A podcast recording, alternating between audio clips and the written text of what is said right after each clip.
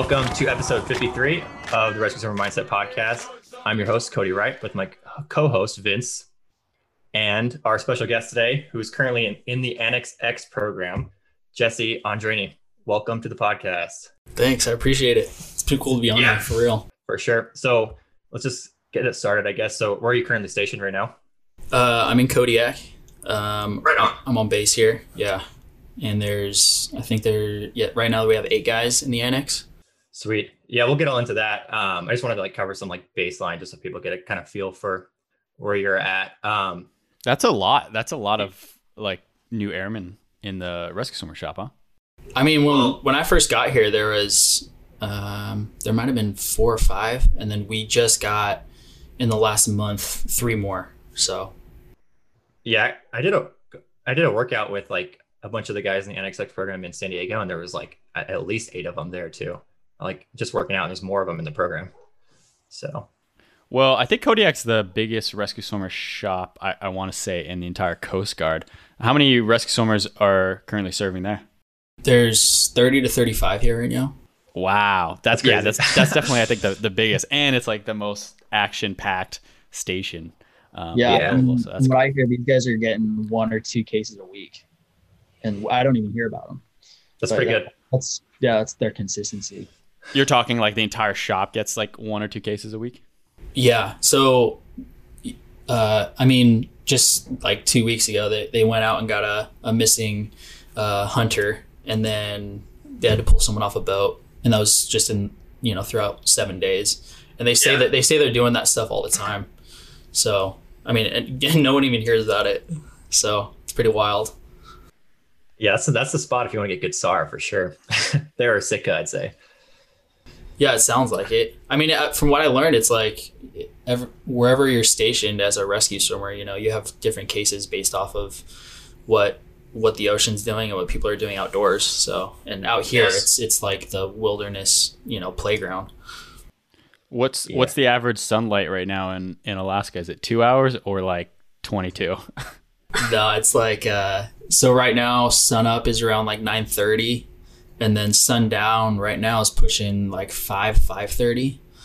And we're only in November, uh, you know, mid November, so it's supposed to just keep getting worse, which is really trippy. Because I've never experienced that, you know, like you typically when you're waking up, you're you're waiting for the sunlight to come through your window or something like that, and your body starts to kind of wake up. But here it's dark for so long, and you look out your window and it's already 9:30 in the morning, but it's still pitch pitch black out. It's kind of messes with your sleep cycle a little bit. I'm still getting used to it. yeah, it's I mean, hell, it's getting dark at like 4:30 where I'm at. So, all right. Anyway, Yeah, enough with all the right, let's weather. get back to it. Yeah, so the whole reason we're here is basically to talk about the Annex X program. Um, I've had like questions come up from like everyone on Instagram, uh, emails, and all that stuff, and also from recruiters. Like some recruiters will like message us and be like, "Hey, like, what do you do for the PT test as far as like form goes, stuff like that." So hopefully we can cover up a lot of those or cover a lot of those questions because you're going to have the most up to date info on form and everything, and we can kind of relate that back to them. So before I get into it, um, where are you from? And I guess what recruiting office did you come through? So uh, I'm from I'm from the Central Coast of California. Um, I went to high school uh, in San Luis Obispo, but I grew up in this small town just south of there called Arroyo Grande. And uh, my recruiting office was in Fresno, California, which is like two and a half hours uh, east of here. So when you were at the recruiting office, this is kind of a question that a lot of people have there joining. Um, I guess we'll just skip over the MEPS and like ASVAB stuff because it's just kind of a given for everyone. Um, so the PT test with your recruiter, did you go through that whole process? Yeah, so it's actually really interesting how I joined the Coast Guard. I don't know if you guys want to like Yeah, get ahead. into that. I like. Um, I was originally planning on going PJ actually, and uh, I was training for that, and I hurt my knee pretty bad, and um, I needed surgery or anything like that. But I uh, I ended up like backing off my training because the surgeon I met with told me it would take about a year for it to heal fully. And during that time, I was I had moved back from Colorado uh, to California back home to train, and then I hurt myself, and then I got a job uh, pouring beer at SLO Brew, this little small town brewery, and then uh, in the midst of all that, kind of coming towards that 12 month healing period, toward the end of that, there was a, a helicopter. I think the guys were on 60s. Um, and they came in because they were trading helicopters. The guys in San Francisco were trading or helicopters with the guys out of LA or San Diego. And the brewery that I work at is right there by the airport. And so all those guys came in, and uh, I had heard about AST like a long time ago. Maybe it was the Guardian or something like that. Um, but uh, I was just pouring, and then I I asked one of the pilots. I was like, "Hey, do you guys have any ASTs with you?" And he's like, "Yeah, he's sitting right over there. You want to go ask him some questions, or I can have him come up here." You know, they're super chill guys. They're awesome. And uh, I ended up like just sitting at the bar with them and pouring for him and asking him questions, and then um, kind of sparked my interest in the Coast Guard after hearing this guy talk about it. You know, he just talked. He's just said it was the best job in the world and loved his lifestyle and the purpose and all that. And so, anyway, that's kind of like how I how I hopped into joining the Coast Guard. And so, I uh, I wanted a direct route like the Air Force has to that um, uh, that job. And from what I had done years ago on AST, there it seemed like you you had to stay on a cutter for like a year or two, and then eventually you would go. And I, I, really didn't want to do that. And then I emailed the recruiter in Fresno um, to see if there might have, you know, things had changed. And that's when I found out about the annex. And so right away I had an interview. I drove over there, had had the inter- initial interview process, told him I wanted to go AST. And then right away he was like, all right, let's, I'll, I'll my recruiter was really chill. He actually drove out to San Luis Obispo and uh, did my PT, my first initial PT test, and then an official one like two months later. So, what's with all these great sounding recruiters out there? Like, why wasn't my experience like this? It, uh, you know why? It's because it was Maine, dude. Those those East Coasters, they just they just you know they don't take no shit. yeah, my guy was actually really chill, man. He he was a great recruiter. He uh, he came out. He even worked out with me while I was doing my PT test. He was like it was an excuse for him to get a workout in as well. He was a, he was he was an in shape dude. He was a ME ME one. So for all those listening, that's a maritime. What is it? Mar- maritime enforcement, enforcement, officer. Maritime enforcement. Yeah. Yeah. Yeah. Cool. Pretty bad. He's getting after it. Wait. So how old are you if you were serving uh, beer? Uh, so at the time I was 27. I'm 28 now. I'm old. Oh, right on. And and yeah. is the cutoff still for rescue swimmers unless you have a waiver like 30 years old to, to go through school? Is that what it is? 30 ish. Yeah, I actually don't know what the waiver is. It's 30 ish with the waiver. Yeah. It's like yeah, around there. I know, like, I'm trying to think. I know, like, 29 is like the oldest person I know personally that went through, I think. Um, but yeah, so how about that PT test? Um, let's just run through it real quick. So I know it's like a shortened version of the actual PT test you have to do. Um, what specifically was it? So for mine, I don't know if it's different now because um, this was actually probably close to a year ago now. But yeah, uh, the standard for my uh, official PT test was higher than the one I took at boot camp actually. So it was the um, he. I think my marks were like 54 push-ups, 60 plus sit-ups. Um, an 11:30 run, I think. No, excuse me. I think it might have been 12:50 or something like that, and then an 11:30 500 meter swim, and then oh, at least three pull-ups. Okay. Not in that order specifically, but I, off the top of my head, I think that's what they were. Okay, so hold on. Everyone else that's like listening in, that's not trying to be a, a Coast Guard rescue swimmer, just just letting you guys know we're gonna get into like the nitty gritty of what it takes to become a rescue swimmer in the Coast Guard in today's like modern era. So it's gonna get like into the details of what it takes and what the actual numbers to achieve that are. Uh, you know, aside from all the the mental and and just the the challenges that are going to come aside from the numbers. Um, but that said, like, so what are the current numbers that are required? So required, I think it's forty plus 40 push ups, 60 sit ups, um, at least three dead hang pull ups with your chin over the bar. Um, I think it's an 1130 swim, 500, and then what else am I missing? the underwaters? Is there underwaters? I don't. You don't know. You did those for the PT test for the recruiter? Uh, no, I did not do underwaters actually. Um, yeah. I didn't I didn't do my underwater till uh, Friday of week one at basic. Okay. Yeah, we'll get into that one too. Yeah. So the, it seems like from what I've been hearing, like there is like the PT test is kind of like randomly administered with the recruiters based on like what they know. Um, and it sounds like I I even there might be like an even shortened version of that right now because I think they even like or having people only do push-ups, pull-ups, and like the run right now or something like that. Um, but I can double check that. For my swim, uh, all I had to do is have someone there to sign off on my official time, and we're like. I had so I had a picture. I sent him a picture of my official 500 meter swim, uh, swim time, and then um, I had to print out a piece of paper and have my buddy uh, sign off on it. So Okay, yeah, so it's somewhat relaxed as long as you're like pretty close. If you're hitting the standards, you're pretty much good to go, and you know you can have. Um, and then I kind of wanted to. Well, I'll skip that for now. I was going to get into form, but we can talk about that later. So um, you finish up your process as a recruiter, and you head to boot camp, and you ended up doing the. Uh, I guess you went during quarantine, right? Um, so you had that whole restricted movement phase. Uh, I did not actually. So Oh, I, didn't? I went my I went on March second. and COVID, I don't even think had hit the East Coast yet. So we didn't have any quarantine or anything like that. I it was right away week one. Okay, so yeah, skip quarantine. So um, for the PT tests that the Annex X guys and women do, um, when they get to boot camp, how does that go? Is that just like immediately when you get off the bus, or is like the next day? Like, how's that go? No, so you gotta you gotta join your company and do all that initial medical, like all the BS um, that you go through when you get there, and then once you're formed up and you have your company commanders, which is like that first week, um, everyone, the entire company does uh, their PT test, but then they pull the guys who are trying to go annex, and you go with uh, like the um, I think it's an ASTC, the chief there. I don't know if he's still there, but he pulled all of us aside during that same time, and we did our our separate um, PT official PT test. And if you don't make it, if you don't make it that first time, you can try again um, the the following week. Okay. I'm, I'm I'm still the mediator for the uh, the commoners that are on the podcast. So, what is the Annex program? Just so like folks listening in aren't just like I don't know what they're talking about. You want me to answer that, Cody? Um, I can. I'll cover what I pretty much what I, I have an understanding of, and then if I like miss something, you can just like fill it in.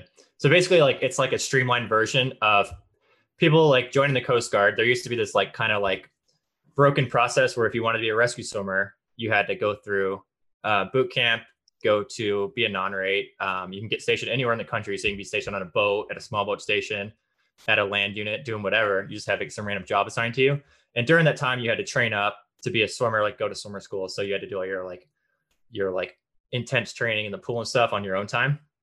Um, and basically, the Annex X program is like a streamlined version of that. So you sign a contract. I think it's called it's called the Annex X contract. If I'm hearing it right. Um, once you sign that, you pass these PT tests that we're talking about. You go to boot camp, and then you're basically guaranteed a, a like favorable unit close to an air station or at an air station with like a pretty easy job as far as duty goes, where you have more time to train and work with the swimmers. Um, and then that kind of, I guess, the Coast Guard is hoping that increases graduation rates on the back end.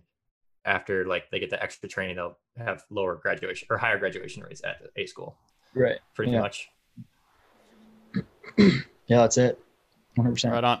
Wait, Yeah. so so you're saying you're not always guaranteed to be at the air station with the rescue swimmers per se? Like you could be at a at a nearby air station, and then what? Like I guess that's you mean like a nearby sub- station? yeah. Is, is that what you were saying, Cody? Right. It's not. I don't think you're guaranteed to be stationed at an air station, right? Jesse, it's mostly like you're guaranteed to be close to one, working like a pretty favorable job. Yeah, I mean, I remember when I was filling out my dream sheet. I think it's like week six or something like that. They gave uh, there was three of us in my company who were going through the annex, and they gave us like a list of. I want to say there must have been like thirty-five to forty uh, annex opportunity um, so um, units, and so um, I, I I mean I didn't even know what differed between each unit that they would offer, but Kodiak was my fourth one. And um, from what I know, every Annex X like program, depending on where you at, is actually really different. They're not all the same at all. So, and I, I feel like I really lucked out with Kodiak. Yeah, because you're you're actually an airman there, or what's your, what's your duties? No, so I'm still I'm a non-rate um, just here. I'm a, I'm attached to the base. So if you look at my contract, it says I'm attached to MWR base Kodiak. Um, so once we go through prep and we finish prep, we'll get a, a separate. I don't, I don't know if they're called orders, but they basically just move our job um, to working at the air station full time. Okay. Right. So you're technically Let's- assigned like your, your duties are MWR, which Cody, I don't know if you wait, wait, what's MWR stand for again? Morale, wellness, and recreation. Right. And uh, Cody, I've, I've actually been to that MWR and it's so nice. It's so Oh, big. Oh yeah, Kodiak, Kodiak's like the biggest Coast Guard station, I, I believe, and it's pretty cool because it's on this like remote island. Um, it's like a, a little city in itself. It, it's really cool. It really is. Yeah. I mean, if if like everything were to go out in the city, we would be our own our own like independent operating like truly a city. Honestly, I mean, we have neighborhoods and baseball field, bowling alley, pizza parlor, commissary, exchange, like all that. It's it's crazy here. Big. Pretty legit. Yeah. Uh, yeah. Let's get back into the into boot camp. We'll cover the whole all the MWR and like uh, Kodiak stuff in a little bit here. Um, so for the PT test and boot camp, uh, well, how'd that go? So you know, you said that the ASTC was administering it, the chief there. Um, is that just a full on PT test? So you're doing push ups, pull ups, sit ups, swimming underwaters, all that. Yeah, full on, just like that. Um, and I, for me personally, I felt pretty confident going into it. I, I knew that I just wanted to get to Friday so I could know for sure. It was like a huge weight off my shoulders knowing as soon as I finished that, I was like, all right, my orders are going to be to a sector or a base for annex, and I'm not going to a cutter. Right. Like that was huge for me. I was absolutely. I mean, I knew I was going to make it because I had trained for a while, um, but it was going to be a huge weight off my shoulders knowing I'm not going to a cutter because that just is terrifying to me. Yeah, Vince knows all about that. Yeah. What's Yeah. wrong with a cutter, Jesse? Vince was on a nice like what two seven? Is it three seventy eight? Three three seventy eight, and those things are just so long yet so narrow. It's like a, a little needle, and like you put a needle in the water, that thing that thing just tips, man. I mean, it sinks, but like like this needle in the water in the Bering Sea, because that's where we would deploy to, like launching out of Hawaii. Um, yeah, it was pretty brutal. Like the, I would, we'd walk on the walls, and like you're right, like in in the cutter life, a lot of times you got to do like the mess cooking, right? And uh, so like and like one of the duties is is it's actually the the higher up of mess cooking is you serve the officers. So like you're serving these like fancy kind of plat like plateaus to like the XO and you're like walking on the wall. You're like whoa whoa whoa, trying not to spill his coffee. You're like come on. And then by the time you just bring it to him, it's just a platter of like mixed food and coffee, and you're like, "I apologize, sir." yeah. That's good stuff. So yeah, that was your training experiences c- compared to like the Annex X guys now going through it. It's like totally nice and cushy, you know, and like before you had to like work on a cutter for years before you could even go try to be an airman, you know. So Yeah. yeah, that's why I was terrified. I mean, that's why I never even like thought of joining the Coast Guard because that's what I heard it what it was like, and I was like, ah, I'm like, you know, I'm 27. I don't want to spend two years on a boat, and then you know, I, I mean, you're already so restricted in training. Period. Like you're not getting any pool time in, and so I was, I, I didn't want to roll the dice on that.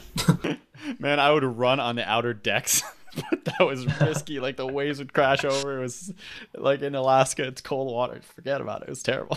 yeah. Yeah. So uh yeah, so you pass the PT test in boot camp and you get the orders, or basically that's end of week one. So you got seven more weeks at boot camp. Is there anything else with the annex program in boot camp that you do, or is it just the PT test and then your promise orders after that? No, it's uh, it's just the PT test, and Okay. uh, yeah, we didn't do anything separate. You as as soon as you're done with that, you rejoin with company, and you're just you know going through the Back the to normal. crap that basic training is. Yeah, basic training is something else, right? yeah. Hey, here's a question about boot camp. Like, you know, it's 2020. We were in Cody and I went through in like 2012 ish. Um, Yeah. So in 2020, like, how much more? I mean, you wouldn't know the comparison, but how much Yep. more like PC or things, you know, and like, like I, I'm assuming the restriction on the the company commanders continuously increases, right? So Yeah, I mean, so from from what I, I have no idea what it was like for you guys to go through, but from my experience, uh, th- there was no there was no foul language. Like they couldn't drop f bombs or anything like that. They could, I mean, they could swear a little bit, but they couldn't drop f bombs. Um, but they found they definitely find other ways to torture you for sure that like are just within the means of what is okay for them to do. like for example, Uh, I mean, I got. I think this was like, uh, it must have been like week six or something like that. But I, uh, I was walking out of the head, and it was like I don't know, five minutes to taps or something like that. And I was walking out of the head, and Head is a bathroom. the bathroom, yeah. And uh, the very front of my shirt was untucked, just the front. And I have like my white socks Go Fasters, and immediately my uh, one of my CCs, it, he he just points to me and he's like, "You're on probation," and I was like, "What?" Because I hadn't. I, I mean, I had been. A, I was a decent recruit, I think, and I hadn't gotten in any trouble or anything like that. But uh, and then when the time came for probating me, he just stepped on the gas with like the the torture that they do is on the quarter deck and stuff with me. Right. So, you know, some yeah, it was just they just find little ways like that to get into your head. What what does Yeah. a probation mean again in boot camp? Uh, so probation, it's like if you, especially in the in the galley when they're calling you out and you're trying to recite required knowledge, and you too consistently don't do that, or you're not loud enough, or you're messing up on other things, uh, they attach the red belt to you, and then every single day you get you have to stand at attention on the quarter deck in your squad bay. And they, uh, you know, ask you questions. You have to march, and then if you're not hitting, if you're not hitting it consistently enough, through those probation days, then you get reverted. Wait, so I thought I thought pr- I thought like the red belt was only for people that were in ramp. Ramp was like the remedial assisted something program. Yeah, I don't know. For us, it was just probation. There's no more ramp. No, there's definitely ramp. Oh, okay. Okay, but like yeah, the the red belt, I believe, was always uh, only f- or strictly for the people that were attending ramp, and ramp was like its own unit, right? Like you go there, it's like the tort it's like the torture within the torture of boot camp. It's like, oh man, you went to ramp, so you went to like super boot camp. Like, Ramp is like boot camp squared. Uh, Did you? did anyone here go to ramp?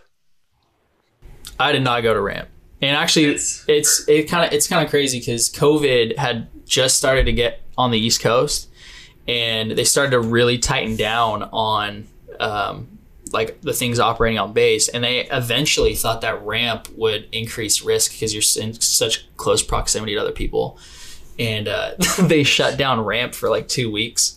Oh, nice. um, or maybe maybe even longer than that actually. So I, I never had to go to ramp. Um, a couple people from our company, I think, in the be- beginning did, and then there's a bunch of people from uh, I was November company. There's a bunch of people from Mike company who failed ramp and ended up in November.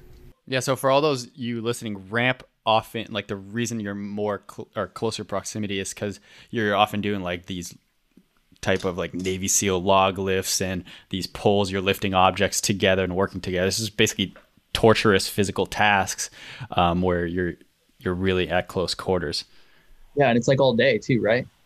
Yeah, and then so I never I I had the privilege of going like or being a, a drill um, person. So like the, the the person that gets to play with guns like all day and and and uh, do the ceremony. So like you're you're doing like the the rifle flips and whatnot uh, for the ceremonies. But I believe like my company, right? There's always like a day where you stand there and you just watch the ramp people just get rocked, just as like an incentive for you to not get ramped. So yeah, I, I never, unfortunately, I, I got to see it a little bit because it was all out in the field, but we were actively working with rifles. Um, but yeah, I, I just remember hearing a lot of screaming, maybe seeing a little throwing up. Um, For sure. So, yeah. you guys get worked. Yeah, something to avoid. And then the funny thing with ramp is when you're marching, I don't know if it's still like this, but in 20, 2012, the the folks that are in super boot camp and ramp, they walk, but every I believe left step you have to you like yell out the word ramp. so you just hear all around base throughout the day. You just hear like a group of people walking by. 'cause It's always a small group, right? It's kind of the people that got ramped, and they just go ramp, ramp, ramp. it's just like always hearing it. They sound like frogs. You're just like, what is happening? yeah. Yeah. Uh, all right. Good to know it's still around. I don't Yeah. know about with COVID, but yeah. It's a good time. All right, so uh, you finish boot camp, graduate, and you're off to Kodiak. So let's just kind of go through like, I guess whenever you check in, right, uh, you get settled in. So basically, now that you're settled in, you've been doing it for a few months now, at least, right? How, how long into have you been doing? Yeah, I've been here since April, like April 16th. Okay, so roughly like what, like Six months. six months or so. Yeah. So what's like a typical day day like for you on like so Monday morning? Like what'd you do today? What'd you do today? Yeah, so um, I I actually think I have the best. Um, I mean, I don't know what other sectors or bases are doing as far as the annex goes, but I feel incredibly lucky based off of the opportunity we have here to train and prepare because I work at, like I said, I work with uh, MWR, and we have Monday through Wednesdays off from work, and so like, um, well, let me back up really quick. When I first got here, COVID was a big thing, and because we're on an island, everything had to be so controlled. Because if one person gets on the island, then everyone's going to get it. And so what they did is they shut down uh, the gym. We weren't allowed to go to the air station yet uh, to train with the ASTs because they didn't want us getting in contact with them. And uh, the gym was also shut down too. So for the longest time, we, I was just working, and we weren't. Allowed, I mean, the only thing I could do was run on base, like out to the peninsula, and then there's like a pull-up bar uh, out there and that was about it. And for the longest time, um, that's all, all the training I could do, and that's not a whole lot. But um, so I just took advantage of my my free time when I wasn't doing that, and I was just messing around on the island and adventuring a lot, which was great. Um, but now that COVID has slowed down, uh, my what it should have looked like is what I'm in now if COVID wasn't a thing. But I have Monday through Wednesday off. We show up to the we work out with the ASTs Monday through Friday. Um, Monday, Wednesday, Friday are land based workouts, and then Tuesdays and Thursdays we train in the pool. And um, typically the workouts are around an hour and a half, and um, and then yes, and then on from Thursday through Sunday I work eleven thirty to eight thirty. So there's plenty of time in the morning to train. You know, either way, whether I'm working or not, Uh, there's Yeah. plenty of time for me to either get in the pool or just do a bunch of land based stuff. So like today, did you work out with the swimmers? Yeah, we did. Yeah, and they're not. We're not training directly with them. They have a pretty nice gym over there. Because I mean, they got to stay focused and do their training and get to work. So we have a a mentor who typically, not all the time, will meet with us and then um, tell us what to do, or we're based off the 16 week program, like where you're at with the workouts, and then you kind of go with that. And then if the ASTs see you're slacking or anything like that, they're gonna jump on you to make sure you're working hard. So Right. So that the the swimmer that your uh, your mentor basically um, is it just like assigned to you or is it assigned to all the airmen? Is it just one guy? It's all the airmen. Yeah, we have one guy who makes sure we're executing. And uh, typically, also when we're working out, that's the PT time for all the swimmers who are there, and uh, so they're they're crushing their own thing. But like, I mean, when you're working out with, especially the guys up here, because they're so hard, you know, they're just like hardcore. Like you, you, it pushes you to do your workout like uh, on a whole nother level. They're getting after it up there. They're just like going hardcore. Nice. These guys are machines, dude. Like it's when I compare myself to some of these guys, it's it's absolutely unreal how elite these guys are with what they're capable of. Like I saw this one dude, he's like 180, I want to say, and he's repping like 300 on a back squat. And then a couple hours later, he's going out on a SAR case. Like these guys are just machines, dude. That's that's that Cody XR for you. 30 of them, dude, they're absolute monsters. I promise you. Nice. What what what other what other achievements can like are they into? Like are they a lot of them are power lifters or what else are they? yeah. Is it, into? no, I guess the question is like, do they work out as a shop or is it mostly like everyone on their own or is it like little groups, kind of like little cliques of people working out together? I mean, uh, we I stay far enough away from their culture because, I mean, uh, for anyone who's listening, as far as I'm concerned, like I'm just a you know AST wannabe. Like I'm like nowhere near. I'm like nowhere near there. So they try to kind of distance themselves from us. And from what I can tell, you either have like the guys who are just fish. Or the guys, you know, I- I mean, all the athletes here are different, you know, um, but for the most part, you have like the guys who are just absolute fish, and then the guys who are just stacked, like powerlifting or benching or squatting, and then you have the guys who are just straight cardio machines. So everyone, everyone's different up here. What kind of out like are, are they into like any outdoor sports too? Like some trail running, a little surfing. Uh, yeah, there's a ton of surfers up here, um, a ton of surfers and a bunch of hunters. I'd say. Like if you go into the AST shop up there, they have like a huge like wall full of pictures that all of all the the game that the swimmers have dropped, and there's like it's a huge wall, and it, there's the bears up here are great. Like the some of the bears these guys have dropped are unreal. Like the biggest bears I've ever seen. Yeah, well, actually, the, the Wildertainment podcast host in, my- in me is wondering did did you have you seen any Kodiak bears? Because Kodiak bears are pretty much the biggest brown bear out there. Yeah, I've seen a few actually. Uh, actually, right down this the road from base, there's there's the Buskin River, which is I think gets some of the most salmon out of anywhere on the island or in Alaska. Period. But all the all the bears will be there, or there's a couple rivers down the road where you'll see huge bears just chilling and going after fish, and they're not even really worried about you because they're so hungry. Like you could you could get pretty close to them actually and be okay. Is it is it pretty intimidating though? Still, or Oh, for sure. Yeah. I mean, they're huge. Like you, you- it's it's different to be watching National Geographic, National Geographic and see a bear or a Kodiak bear, and then you see one in person, and you're like, "Holy shit, dude! If that thing stands on two feet, it's like eight and a half feet tall, and they weigh like a ton." Cody and I we were just talking about like our own bear encounters on on yeah the Wildertainment podcast, and like we were just talking about mostly black bears, and black bears alone are tend to be very s- a lot smaller, at least on the East Coast. But even then, like when you're when you're near him, you're like, huh, all right, like it's still gonna mess me up. Like it's no joke, you know. oh yeah, yeah. The bear bears are. I mean, bears in general are just crazy. Yeah. Yeah.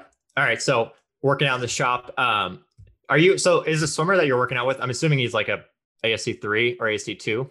Um, Yeah. Is he? Is he? is he a three? AST three.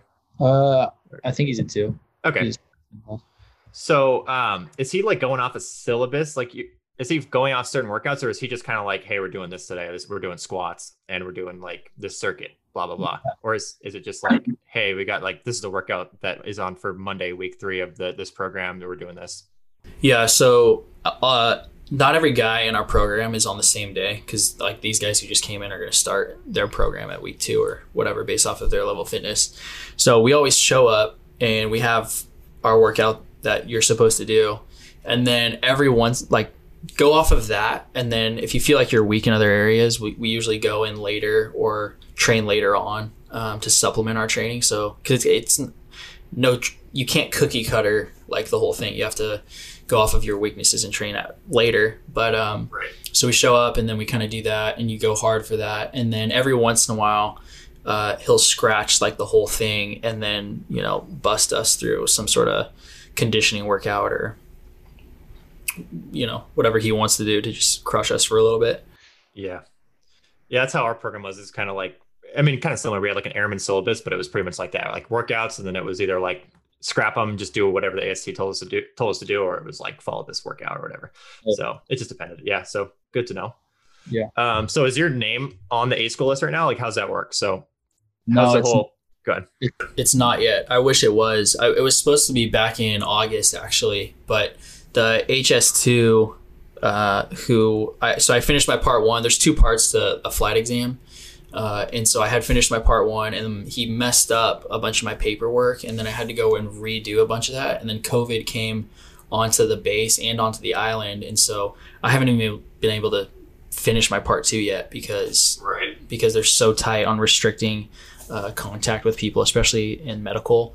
And so, Yeah, I guess because the doc, you know, yeah, there's only one. There's one doc, so it's like if he gets COVID, everyone's kind of screwed. So yeah, and we're in trouble. So I was supposed to, but unfortunately, I'm not yet. My, I still, based off of what I've heard and how the uh, A school waitlist is going, I still am sh- probably going to meet what I thought I'd um, see as far as going to A school. okay. Yeah, because the classes are kind of uh, cut in half too, from what I've been hearing. There's like uh, typically it's 24 students in a class. Right now they're doing 12. So there's a class in January and March, I want to say. So Yeah. you know, yeah. Yeah, and I've also heard that like there's a bunch of people on the list right now who have miscellaneous holds, so they're not even able to push to go to school or to prep. So okay. Now, what Uh, is the, what's the average length of the annex program? So, as in, like, how long typically is a candidate there for? So right now, uh, you'll so you'll leave basic and then you'll do your like four month initial like getting qualified with whatever you're doing, and then from there you start like the six to nine month waiting period. So realistically, you're looking at a year in the annex. I'd say. y- so a year of training with a rescue swimmer. Personally, that that's pretty cool. I mean, it, it's Solid. long. It's awesome. Yeah. Yeah. I, I think it's great. I feel like I feel like if you make it through that year, you, yeah, you better. You should be able like you should be dialed. I know, like yeah, you have a year of like mentored training. So yeah, I would I would assume the percentages the or the attrition rate has improved. You know. Yeah, I mean, I would think so. But at the same, like, they also aren't as hands on as everyone. Like, they're they're not personal trainers. Like, these guys aren't like sitting next to you, you know, encouraging you or clapping you up. There's none of that. You know, they if if you want this bad enough, you're gonna push hard enough in the workouts. They they don't they shouldn't have to hold your hand through it. So that's kind of how it is here. Like whether we're in the pool or on land, no one's there unless you're really slacking off, and guys are gonna like, dude, do you even want this? You know, like, do you even want to be here? They'll question you like that, but they're they're not going to hold your hand through this thing you know like they i think honestly they could care less if we make it through Yeah, they don't care. like i had i had an ast one time before i even joined uh he, was talking about the annex um and he was like i could i could give a shit if you get get through a school dude. Like i shouldn't have to hold your hand. You either want this or you don't. And you're gonna we had i had one ast here actually. He was like if you don't pay right now in each workout and give it your all then you're going to pay something big time at a school. And you're going to fail or you're just going to get so sucked into your head and you're going to wish so bad that you pushed for that last couple minutes in your workout because you're going to see you're going to see it happen down down the road And that's that's very accurate because I've mentioned this on the podcast a couple times. I had some great mentorship in my airman program, and you know it was it was so uh, challenging that it became it got to the point where like a school felt almost easier than some of the challenges they put me through um, and and but that was also because i was pushing myself to the extreme and, and, and really taking in the feedback that they were giving me um, and, and maximizing on the training so yeah i would say definitely don't slack off if you're in the annex program and it will uh, i mean there's no way around rescue swimmer school like you're either going to make it or not you know and yeah, uh, it's just like the bottleneck. Yeah. yeah Um, yeah, my my freaking pool workouts in my airman program, in Miami, were much harder than like. I mean, there was one drill in A school that was harder than anything I did in Miami, but on average, like a Miami pool workout was way harder than an A school pool workout. So Wow. I don't know if how it is now, but hopefully they, they keep doing that because that's kind of how you want it to be. You know, you want like you want those nerve wracking workouts at A school to be kind of easy, you know, rather than when you're just working out and with a bunch of swimmers when it doesn't really matter that much. But that said, I, I wouldn't want that like those R2 commentaries to get into people's head as far as like, oh, so the like the airman program or the annex program is going to be easier than A school. Like certainly, like No, that's not not, the true. mindset you should be going. Uh, it's probably not true. should- Yeah. yeah, like the the fear of A school is so, something that's tremendously important in succeeding in that school. You know. Yeah, So- because the nerves are going to be on. You know, like when you get to A school, it's totally different. It's a different ball game, hundred percent. Like The funny thing too is like you'll have those like you know that you'll have a couple days more or less in a school before well a, a day or two where you show up and you get to encounter like everyone that starts off and at least when we would go through there's always those guys you're like oh this guy's gonna make it right? And then like they they quit the within like the first couple hours and you're like what just happened? And I, that's like a different kind of pressure. That's like them totally being physically capable of you know completing the tasks that are required in a school but the pressure of it all has gotten in their head too much. So it, there's definitely a, a balance that you got to find to to have the fear when you're shooting for this school that that's very hard but also not like have the fear be completely uh, controlling where, where you don't have like any ability to just do the simple tasks that are asked of you you know yeah, And like I was I was curious like what I mean there was one guy here who said that an uh, an instructor within the first 5 minutes convinced this guy to quit. And he was physically capable of doing it, but the instructor actually convinced this guy to go and ring out right now. Like before like day 1, week 1, he was like, "Yeah, dude, you're not going to make it. You might as well just go over there and just ring." And the dude just stands up and rings out. not shocking. well that's messed up why why that I, why would he do that I mean, that's like a natural like. I mean, if you're like going to be gullible enough, I guess, to listen to an instructor, that's literally trying to make you quit, then I mean, you have no business being there. Let's be real. Well, Yeah. if this rumor is true, I don't know. Like the instructor's in a position of power. Like that's that's not something that's probably appropriate. I mean, I don't I mean, know that's what like that's literally like is. one of the whole, you know, angles of an instructor in all these kind of schools is literally to make you question yourself. That's like the number one tool they have. So That's true. And, like, that's like with- that's the initial like that's your that's such a weak point to have. Like or for them to quit based on that, they had no business being there. You know, like being That's real. true. But but let's say this: like everyone, even the first day, gets that that uh, instructor in their face saying, "Hey, you're not gonna make it." I could tell, right? Like they'll they'll usually weed you out at one point during that first day, and or at, at least a couple times during the first week. But that said, if if the way you're saying it is like they only this one instructor only harped on this one person the first day, like nonstop, because yeah yeah like. Like the way I'm picturing it is like these instructors are there, like, all right, let's see if I can make a guy quit just with my words. just like just harassing like and uh and egging this person on. I'm assuming that's not what happened. Uh so like but that, that that's why I'm saying that would be messed up. yeah, big time. But uh, I also think that um, like whoever's listening to this, like, and is thinking about the Coast Guard or whatever, um, joining Annex, like it has to be taken with a grain of salt because their experience could be completely different from mine, and so I don't want people to take it as like, oh, if you know, I'm, I heard, or I read some of the comments before this, and um, on the on the Facebook page, and you know, people are worried about handing out basketballs or whatever, and it's like you could be doing something totally different somewhere else. You know, like Sector San Diego is completely different from Base Kodiak as far as the annex goes. So, Right. You know, people, this is just my experience, and I'm just as far as everyone listening goes, like I, I have no idea what AST A school's like or the career's like. I'm just some wannabe non-rate on Base Kodiak who's working out. And that's why anybody who's trying to train to to go down the rescue swimmer route or any kind of elite military forces, uh, yeah, get on the RSM training circle on Facebook, and I guess it seems like Jesse, you're on there, and yeah, people share that information of like their experiences, so that way you get kind of a, a glimpse of, of different perspectives, um, and it's just a good place for everyone to to get together and Yeah. and learn and grow. So yeah, I check mean, out RSM everything- training circle.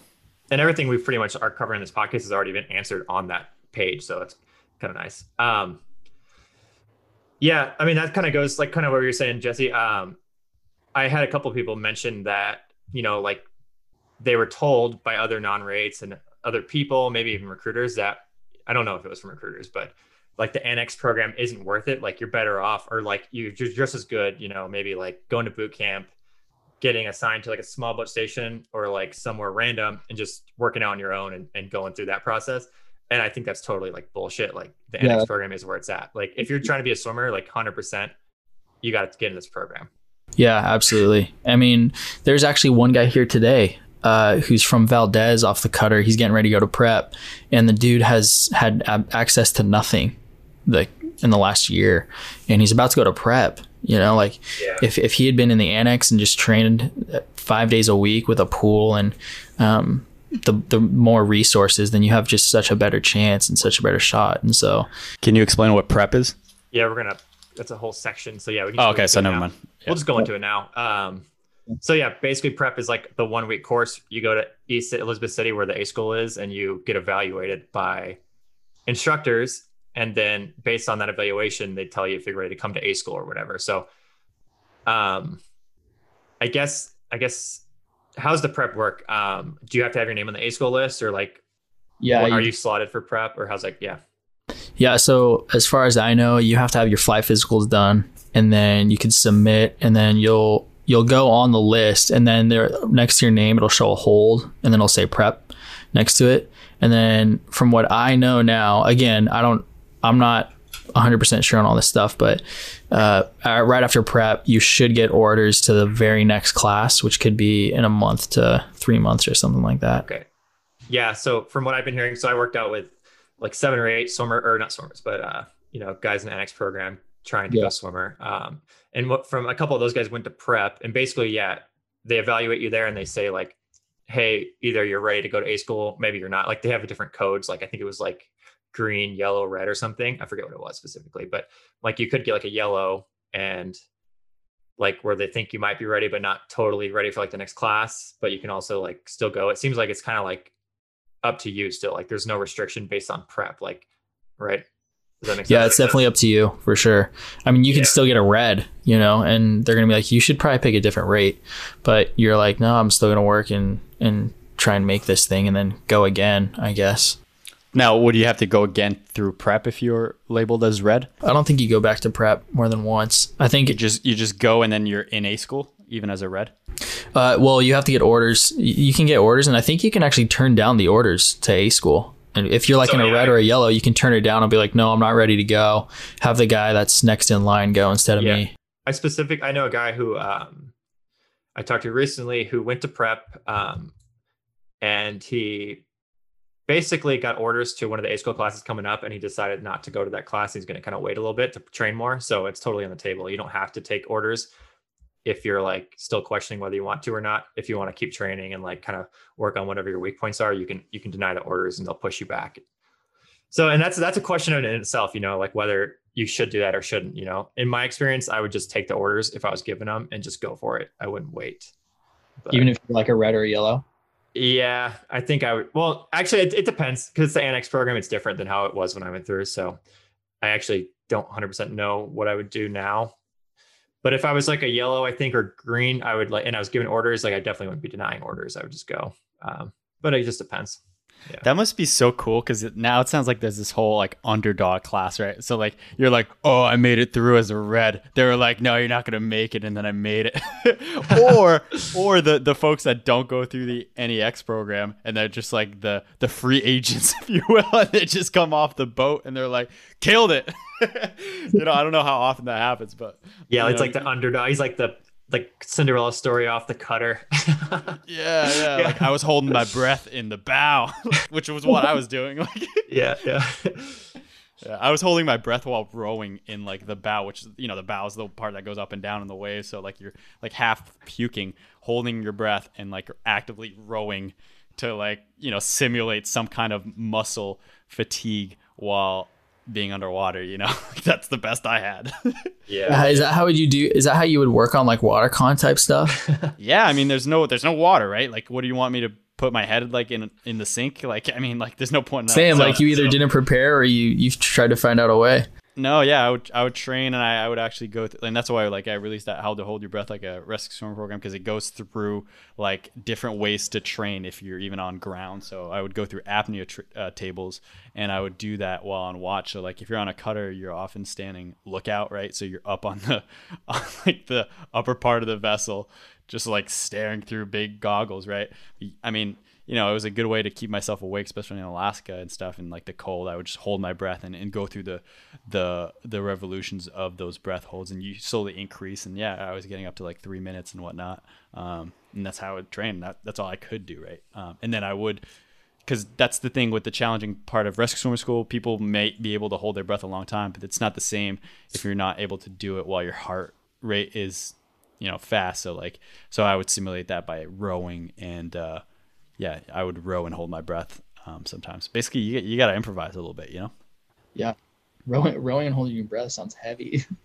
Yeah. yeah, yeah, it was brutal.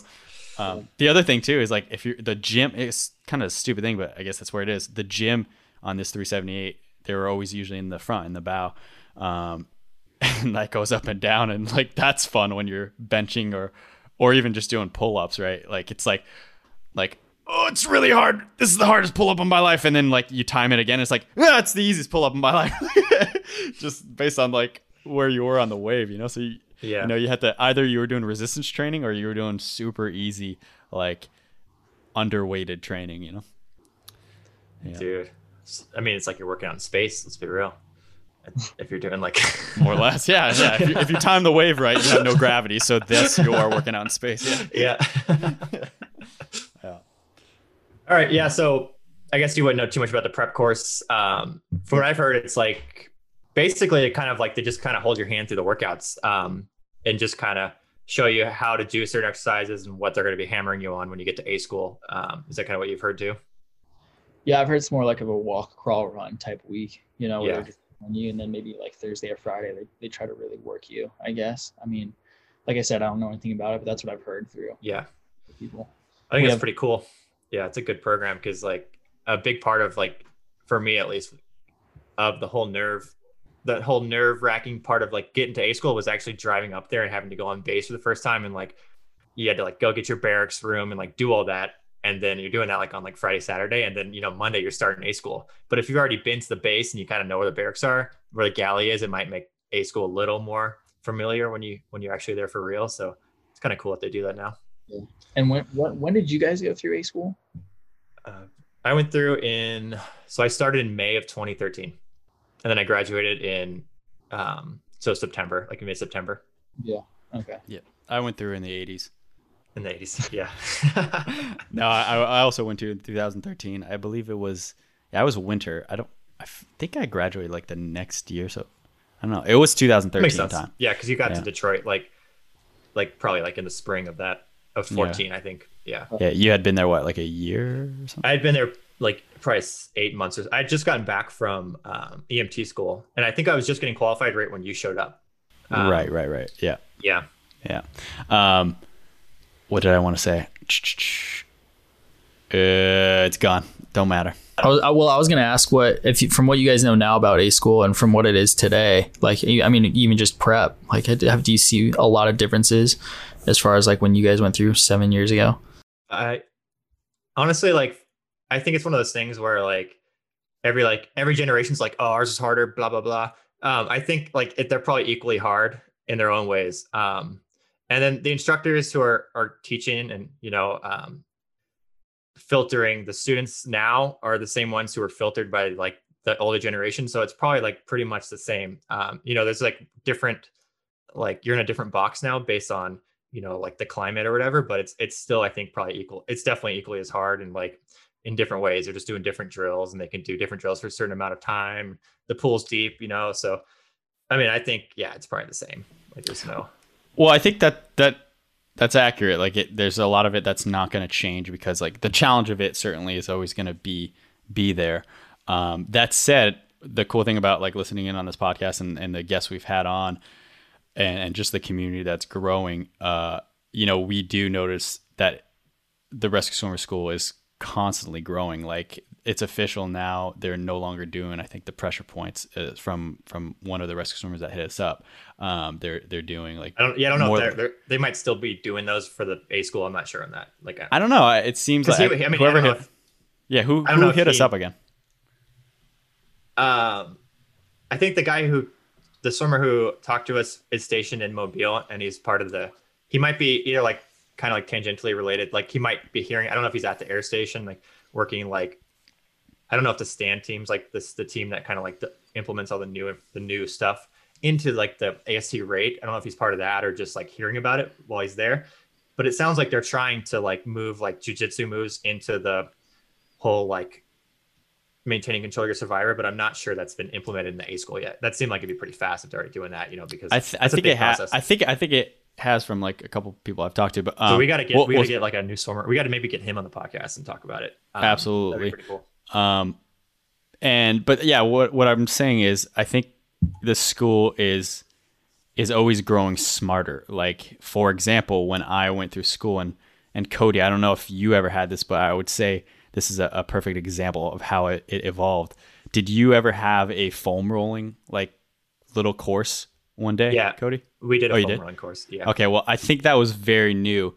Um, that was only implemented like, you know, a couple months before probably Cody went there. Um, and so that's just like an, an example of hey, they're like learning that hey, just just grinding these students constantly without giving them like the proper training to to recover is not the most beneficial way of of seeing who will will be an asset out in like a a panicking like survivor type situation. So they're constantly growing as far as like, hey, like this is how we can train these candidates better. That said, what is always probably gonna remain a constant is yeah, dealing with those combative survivors or uh, a distress survivor in the water in those multi multis um, that they do because you know that is what you're going to deal with. You're going to deal with somebody that's that's panicking. You're going to deal with something where your heart is very elevated, and then you have to complete a task. So they're always going to do that, and that's not going to change. And that's why they have to train you hard so you can be able to maintain your composure and, and complete those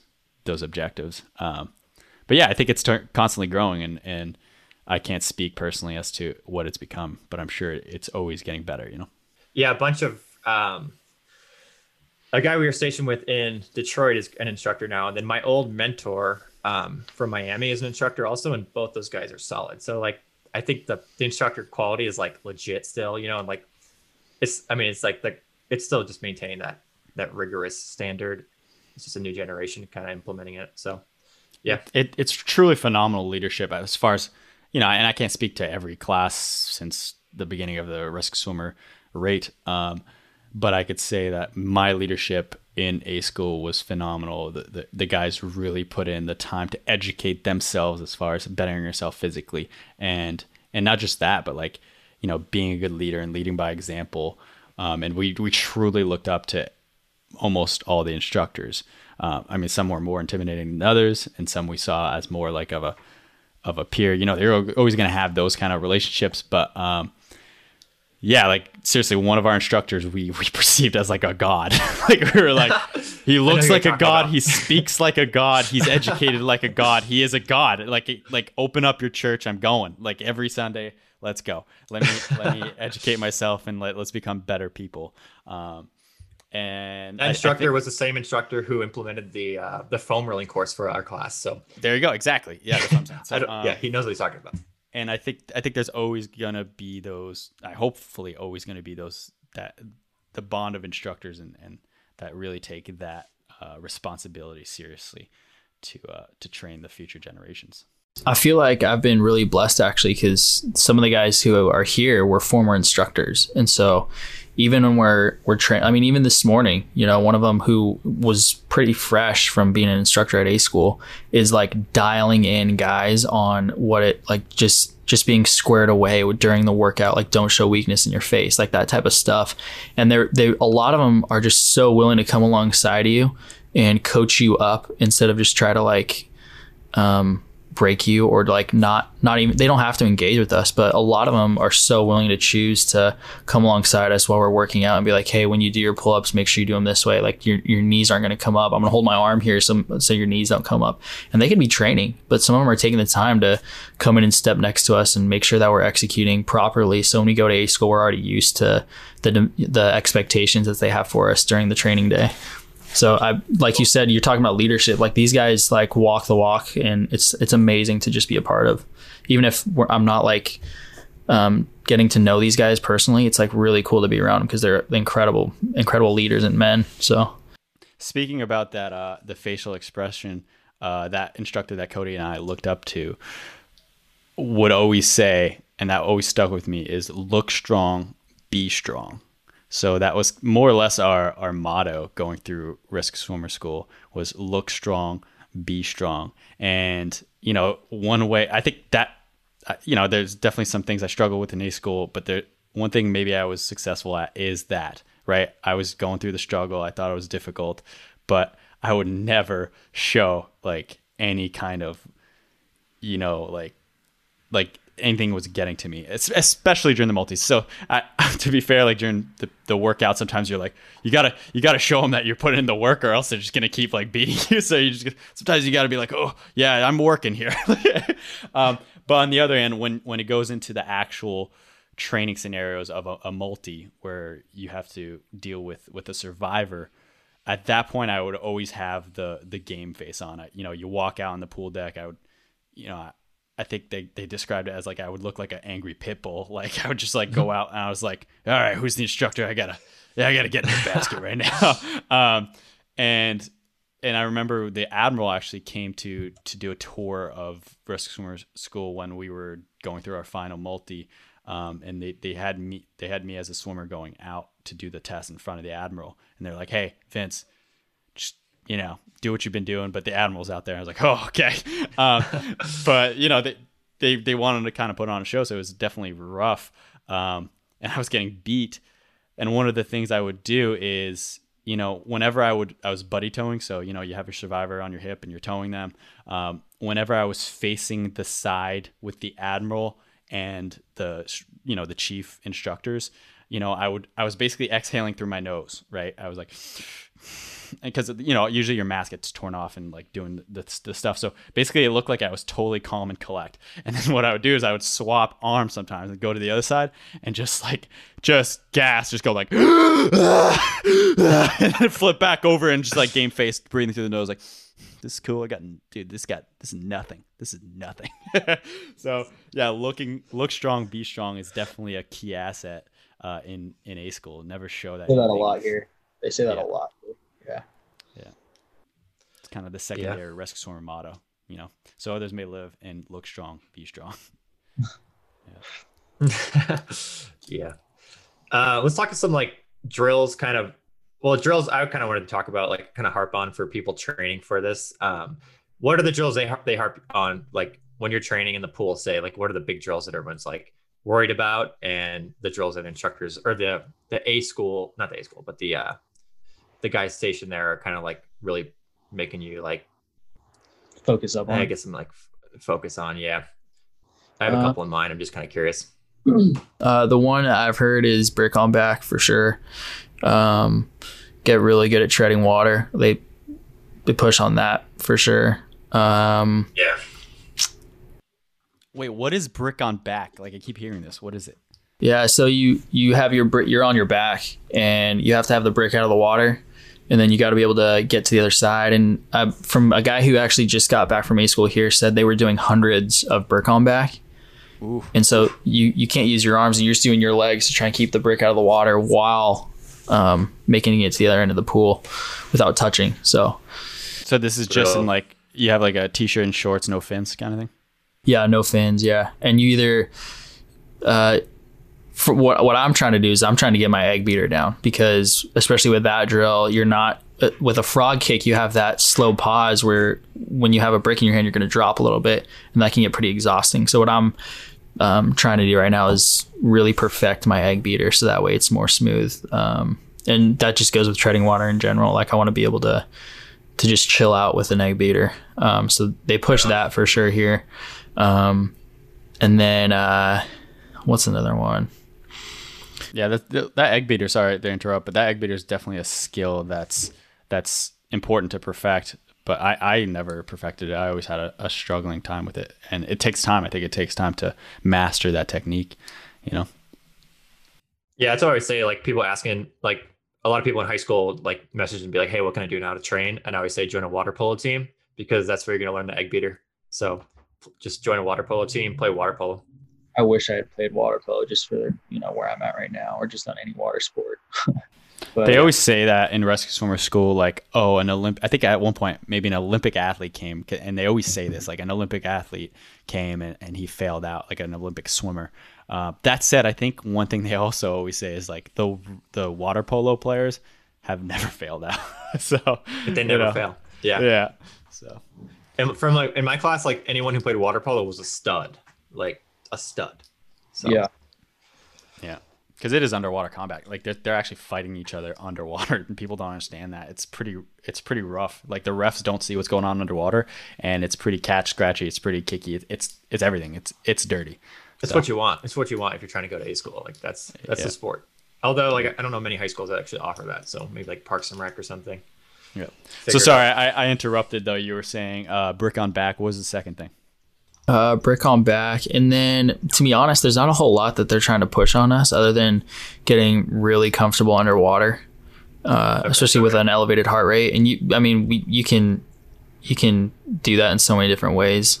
Whether it's going immediately from like a 500 meter swim and then 30 seconds rest into a into an underwater, or um, uh, over unders. That's another tough one, especially when you keep, when you're doing like a 400 meter over under.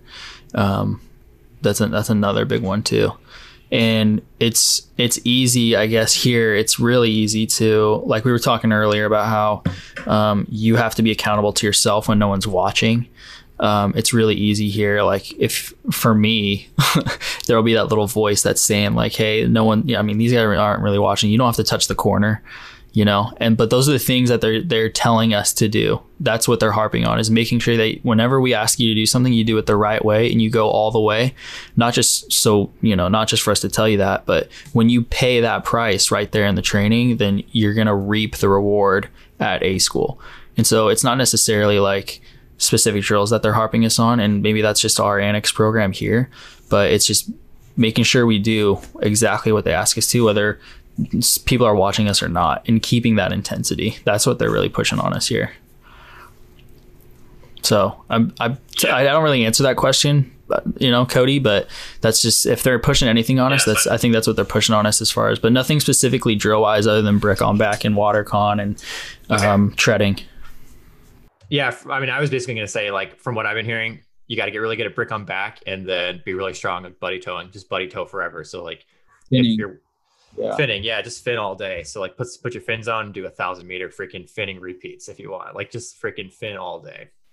Well, that that brick on back is a perfect example of what we were just talking about about how like this school continuously evolves. Because Cody, did you ever have to do brick on back? No, because we, I mean, we just did brick treading. Um, Yeah, you know, you know But- brick treading, but that's about it. yeah. But I see, I honestly see better benefit as a a you know helper of panicking survivors to do brick on back because you know I've I've often said this like, hey, yeah, maybe I, I can really help somebody out in the water if I have fins on. But like somebody that's combative and like you're trying to buddy tow them to a safer location without fins, even myself with the experience, like that's that's a hard do. That's a hard challenge. Like my, I'm not the best at the egg beater, but you know that that or the survival stroke. So like basically a, a large scissor kick. Oh, actually, like without fins, you don't even want to do that large. You're just basically kicking, or you know that that's hard. That's hard to tow somebody, especially if they're combative or, or panicking, to safety um, without fins. So I think that brick on back is is an example. It, it's good training for you know trying to help somebody to safety without fins in that scenario. You know. Yeah, hundred percent. I mean, like, yeah, that drill is. I've tried it a bunch of times in the pool in Boulder here, and like that drill's super hard. Um, yeah, kills you. And I can see it translating also to like, you know, when you're doing multis or dealing with competitive survivors, and you're doing when you have fins on, you're like you're just buddy towing them. A lot of times, you know, you're underwater a lot of times, and like you're still struggling. Like it feels like you don't have fins on a lot of times just because it's so hard. That drill kind of gets used to that the elevated heart rate and sinking feeling that you get when you're kind of like trying to keep your head above water. So yeah, it's a way better drill than anything we did. And I mean, it sounds hard, obviously. So Yeah, and I will say, like for people who are interested or going into the annex, I will I will say that I wish so bad that I had done more finning before before all this. Because um, once they strap those huge jet fins on you, like your hip flexor, at least for me, like if I'm honest, like when I first strapped those things on, like my hip flexors were fried with not even going that far, and I wish I I wish I did way way more of that because that's like from from the guys here they they've always told us like you can never do too much legs and you can never do enough finning to prepare you for a school so i just wish i did a lot more of that not just that, but your your ankle's ability to support that power. Um, you know, I have actually injuries like to date um, from from doing all that finning, but that's that's something that you need to train beforehand, just just to get your joints accustomed to that pressure that your ankle is going to have. Um, yeah, those fins are no joke. It's like kind of a two by four. So I would say like you know you if you're brand new to swimming, swim without fins, right? And like and just work like that technique, and then work up to little you know those little sporty uh short fins that are uh, oftentimes used for uh what what is it like body surfing um and then eventually then you build up to that uh jet fin you know because that, that's kind of a, a natural progression if you have the time um which hopefully you do and you prepare yourself ahead of time and then you, and then once you're you're in shape for the jet fins then yeah you train hard with them um but yeah that that's it's a it, it's powerful equipment that is geared towards pulling a survivor to safety. It's not the fastest fin. It's not like the most efficient fin just for swimming in itself, but it's it's proven to be like the best fin for for towing somebody to safety. So yeah. Uh, yeah, I guess speaking of gear, did you were they did they assign you gear at the in Kodiak like at the base there, or do you just have to like use like spare gear in the shop? i actually had to order all my own gear So you had to buy your own gear. yeah i did for all those listening on the podcast, we we have the affiliation with ATAC, ATAC uh, Fitness, right, Cody? Um, and then you guys can Yeah. use the, the the code RSM. A little advertisement, sorry y'all, but yeah, it, and it's very almost identical gear to what rescue swimmers use, and then you get like a discount. So uh, check it out, Did they- ATAC Fitness. ATAC Fitness on the Instagram page too. Um, yeah, I actually just like I just used their mask, and it's basically like the same as this. Do you have the Sea Vision mask? Is that, Uh, I use I use an Aqua One mask right now. oh, like is that's the big like fishbowl one? uh, no, it, it has the uh, the nose piece to it. So Oh, okay, like- yeah, it's not the full uh, oval one, but okay, cool. Yeah, okay. So, like, so they did tell you like, did they tell you what gear to get? Like, did you just have to like know you had to get the Scuba Pro jet fins or whatever, and like all that stuff, or yeah. So they told us what uh, and, and to make sure you have a snorkel with no purge valve in it. Um, yeah, And so I had I had already bought some equipment when I was thinking about going PJ a long time ago, uh, except for the jet fins. So I I had all of that, and then uh, yeah, I just had to order it and came through on Amazon. Sweet.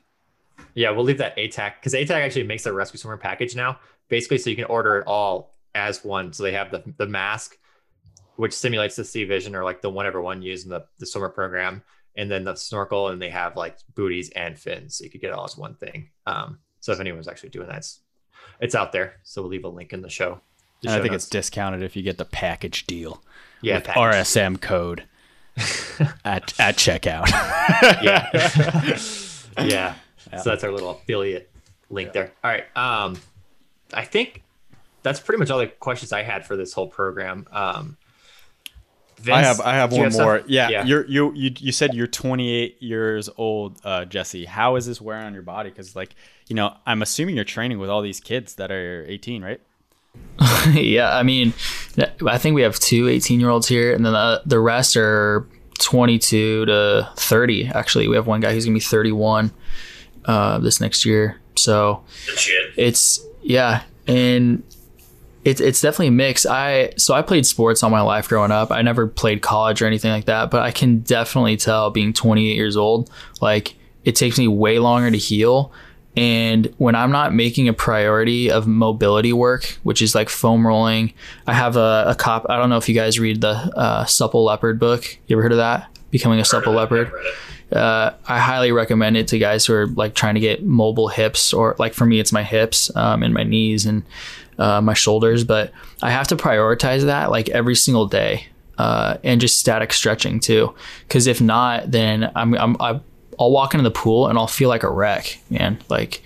Uh, so that's one thing I've noticed being 28 years old. Like, cause I mean, back in college or in high school, like, I mean, maybe you guys can relate to this, but I could walk out my dorm and be per like no, n- like going in cold and run like a phenomenal like three mile or whatever.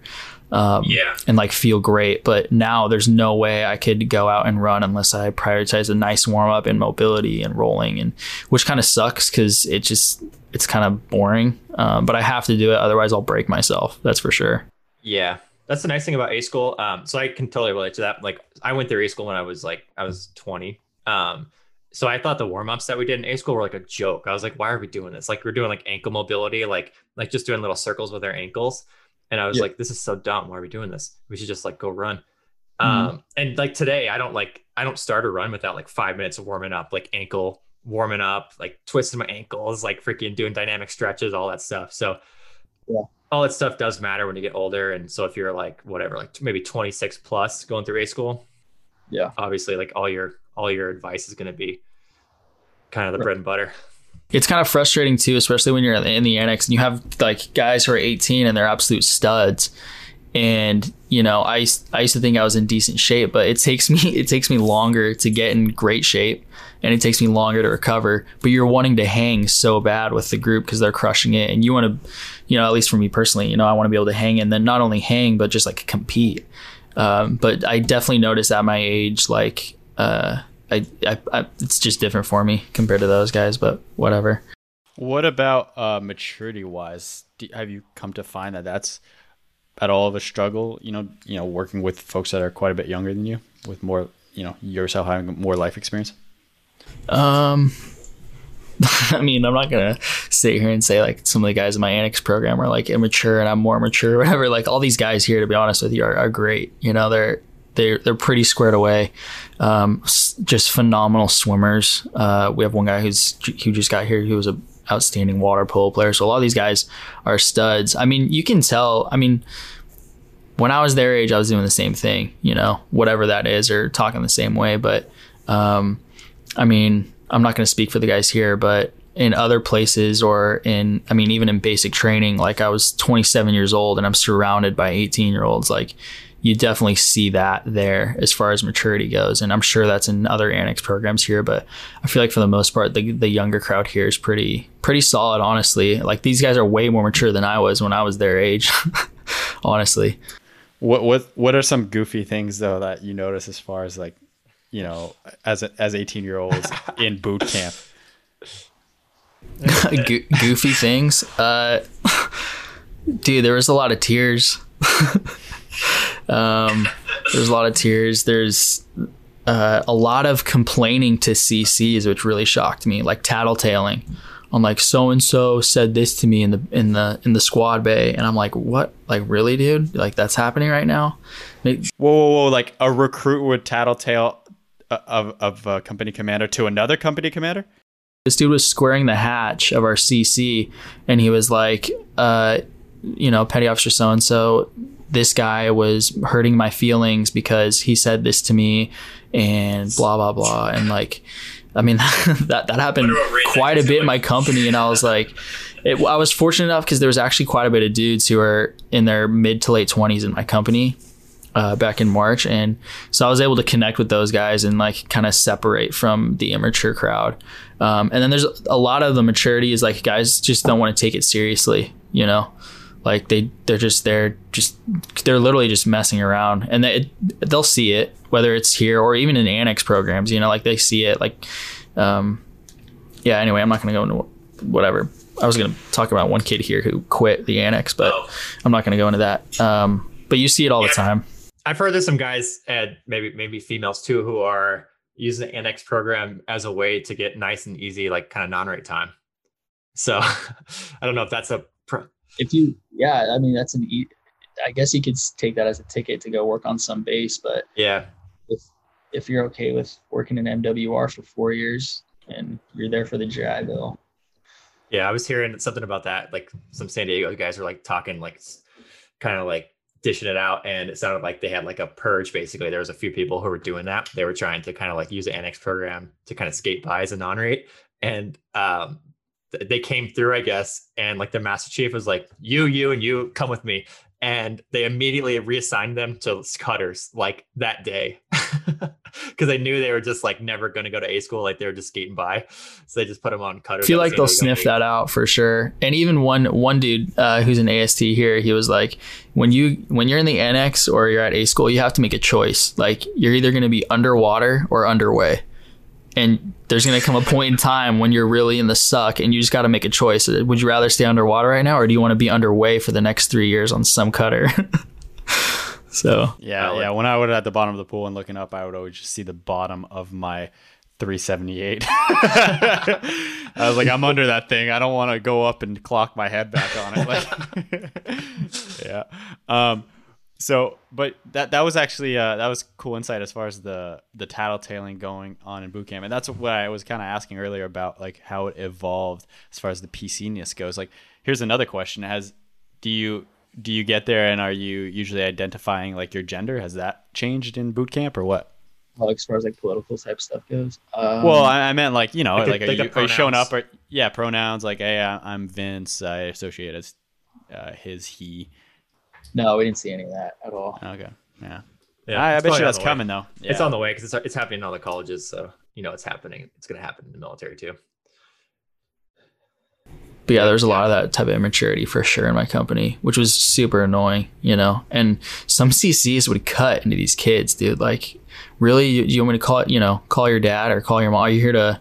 I'm not here to mommy you type stuff. Like they'll they'll make sure that whatever you're trying to do to tattletale or rat, like they're gonna make sure that doesn't keep happening. They're gonna make you feel like crap for it because that does just doesn't belong in the Coast Guard.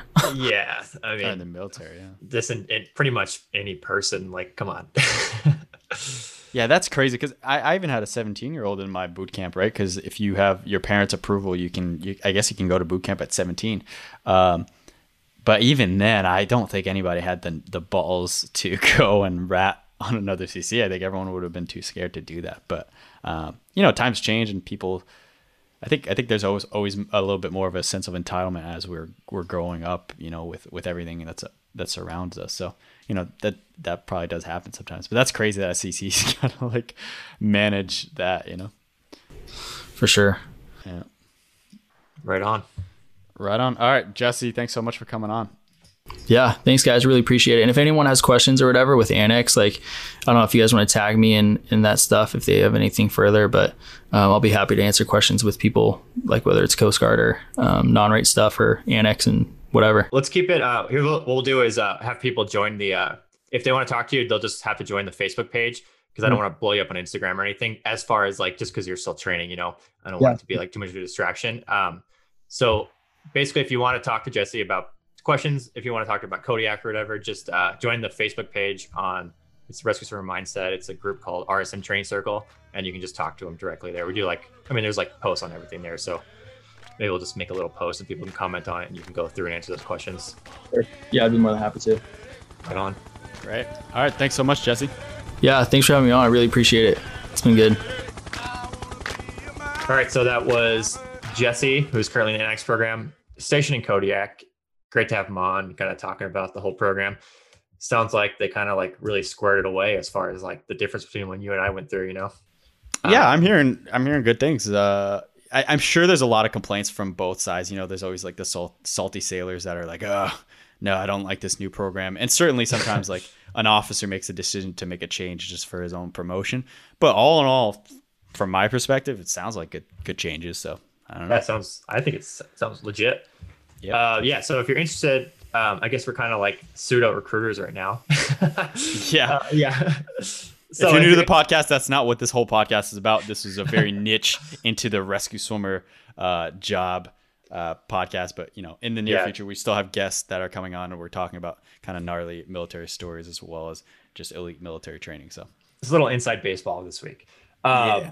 Yeah. So if you are thinking about joining the Coast Guard and you want to be a rescue swimmer, and or you want to, you know, if you're like Jesse said, a rescue swimmer wannabe, and you want to train to be one one day, I'm, I'm putting together. I basically put together a little page on the Rescue Swimmer Mindset website, rescueswimmermindset.com, where you can kind of see the first few steps that you have to do. So it's pretty obvious. Like obviously, you got to talk to a recruiter, and then so like those steps are labeled on that website page. And then I also have a link to my book, The Rescue Swimmer Mindset, and it's just the ebook. So you can download my entire ebook. It's like 110, 120 pages, and you can read the whole thing for free and kind of get an idea of how you want to mentally prepare.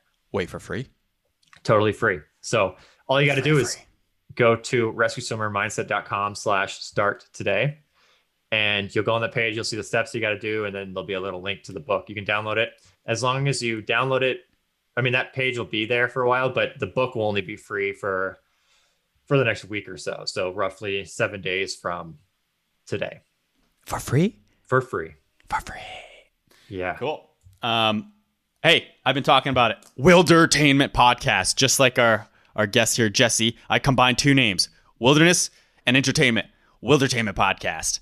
We've had some great guests so far. We had the Gina Panuzzi story of a helicopter crash. We had myself talking about some uh, some stocky mountain lion and, and sleeping with a bear. Uh, and then we just recently had Cody on, actually talking about his mountain lion uh, story, which was really entertaining.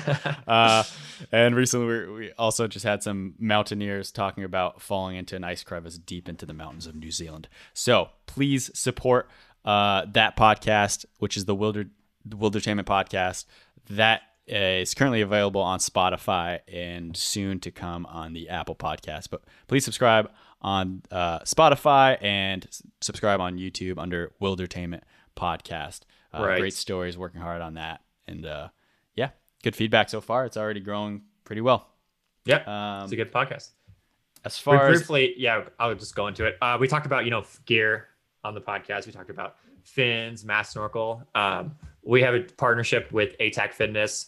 Basically, what ATAC does is they have like gear packages for people who want to be like, if you want to train to be a rescue swimmer, they have a package like for rescue swimmers, like we talked about on the podcast. So fins, mass snorkel, um, booty, stuff like that. If you're training for to be a PJ, they have like a PJ package. Um, if you're training to be a SEAL, they have like a SEAL package. I think I think the SEAL and rescue swimmer package are about the same because it's like pretty similar um, fins. And I think they use the same fins as us.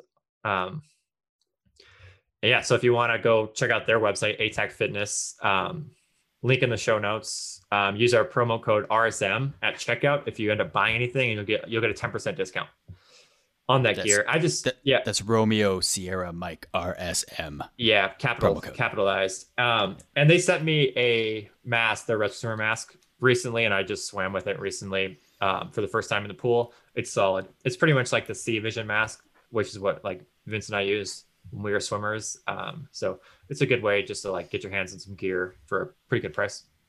Yep. And uh, lastly, we still have our programs out.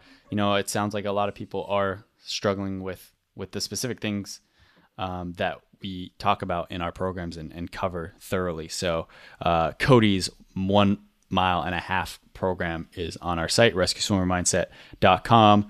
That'll improve your your running, basically under that distance specifically.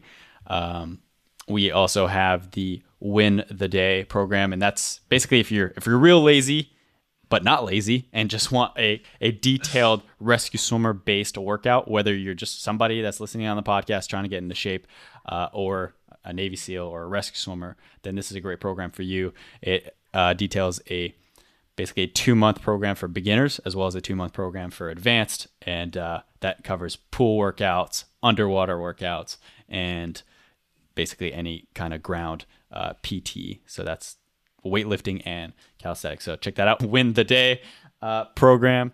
And uh, lastly, my program, the Hold Your Breath Like a Helicopter Rescue Swimmer, still to date the hardest thing in rescue swimmer school or anything like that is uh, usually the underwater portions. That's that's where that's where it gets real.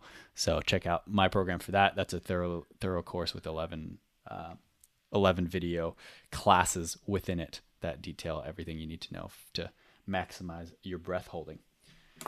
Um, and yeah, that's that's basically how you can support the podcast. You know, I put a lot of time to editing this thing.